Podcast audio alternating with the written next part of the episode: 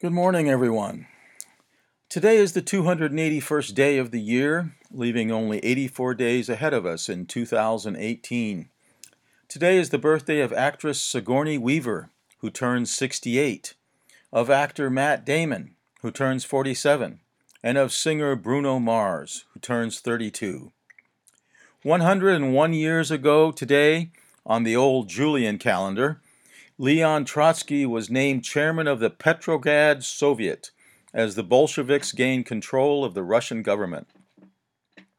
Although this event became known as the October Revolution on the Gregorian calendar, which Russia had not yet adopted, the event actually occurred in November. Similarly, the earlier initial acts to dismantle the imperial government of Russia in 1917 were referred to as the February Revolution because of their place on the old Julian calendar, when in fact those acts actually occurred in March on the Gregorian or modern calendar.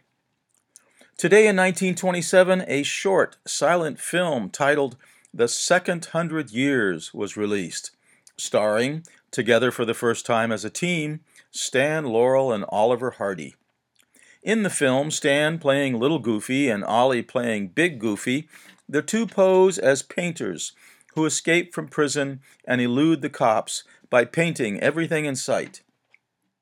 Along the way, they wind up exchanging clothes with some visiting Frenchmen, who are then arrested for walking around in their underwear, while the boys enjoy a good time at a high society shindig. Today in 2001, less than a month after the terrorist attacks of 9 11, President George W. Bush established the Office of Homeland Security. This past weekend, during the evenings, we have been visited aloft by the annual Draconid meteor showers.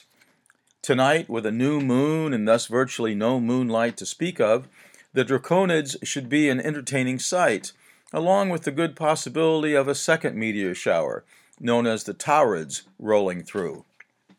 Friday night's frost a couple of evenings ago had my girlfriend and I covering our pumpkin patch with tarps.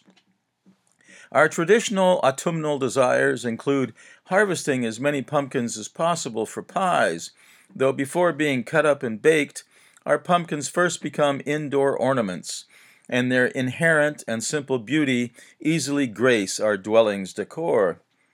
Their contribution to the overall ambiance of some of autumn is, at one and the same time, subtle but spectacular. Outside, in the ever chilling air of the season, they are among the last remaining vestiges of color in the garden. Inside, they suggest the transition of one season to the next, as indeed now we daily value more and more the comfort of a warm hearth against the diminishing temperatures outside.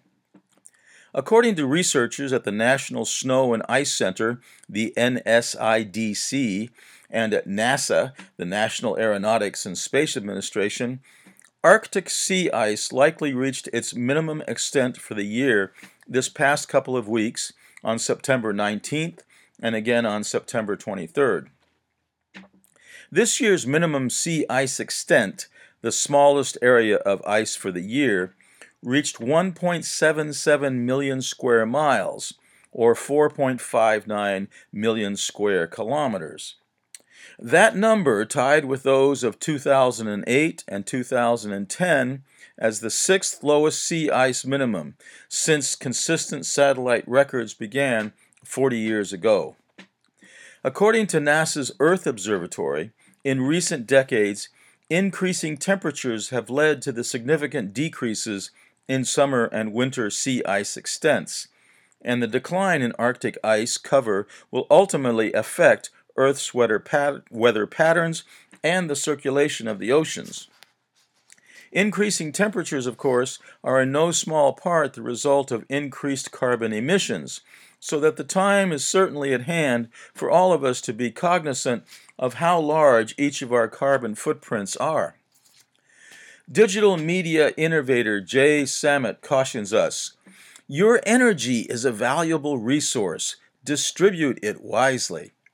In other words, pay attention to things we take for granted as the temperature cools, such things as leaving the car idling just to keep the heater going. Dress for the season instead and save the fuel and thereby decrease the amount of emissions that vehicle is spewing into the atmosphere. Time dissipates to shining ether the solid angularity of facts. 19th century American Renaissance essayist Ralph Waldo Emerson tells us. We have the facts, and they are solid, and it is time we acted upon them accordingly. From Orono, Maine, here's to a great Indigenous Peoples Day.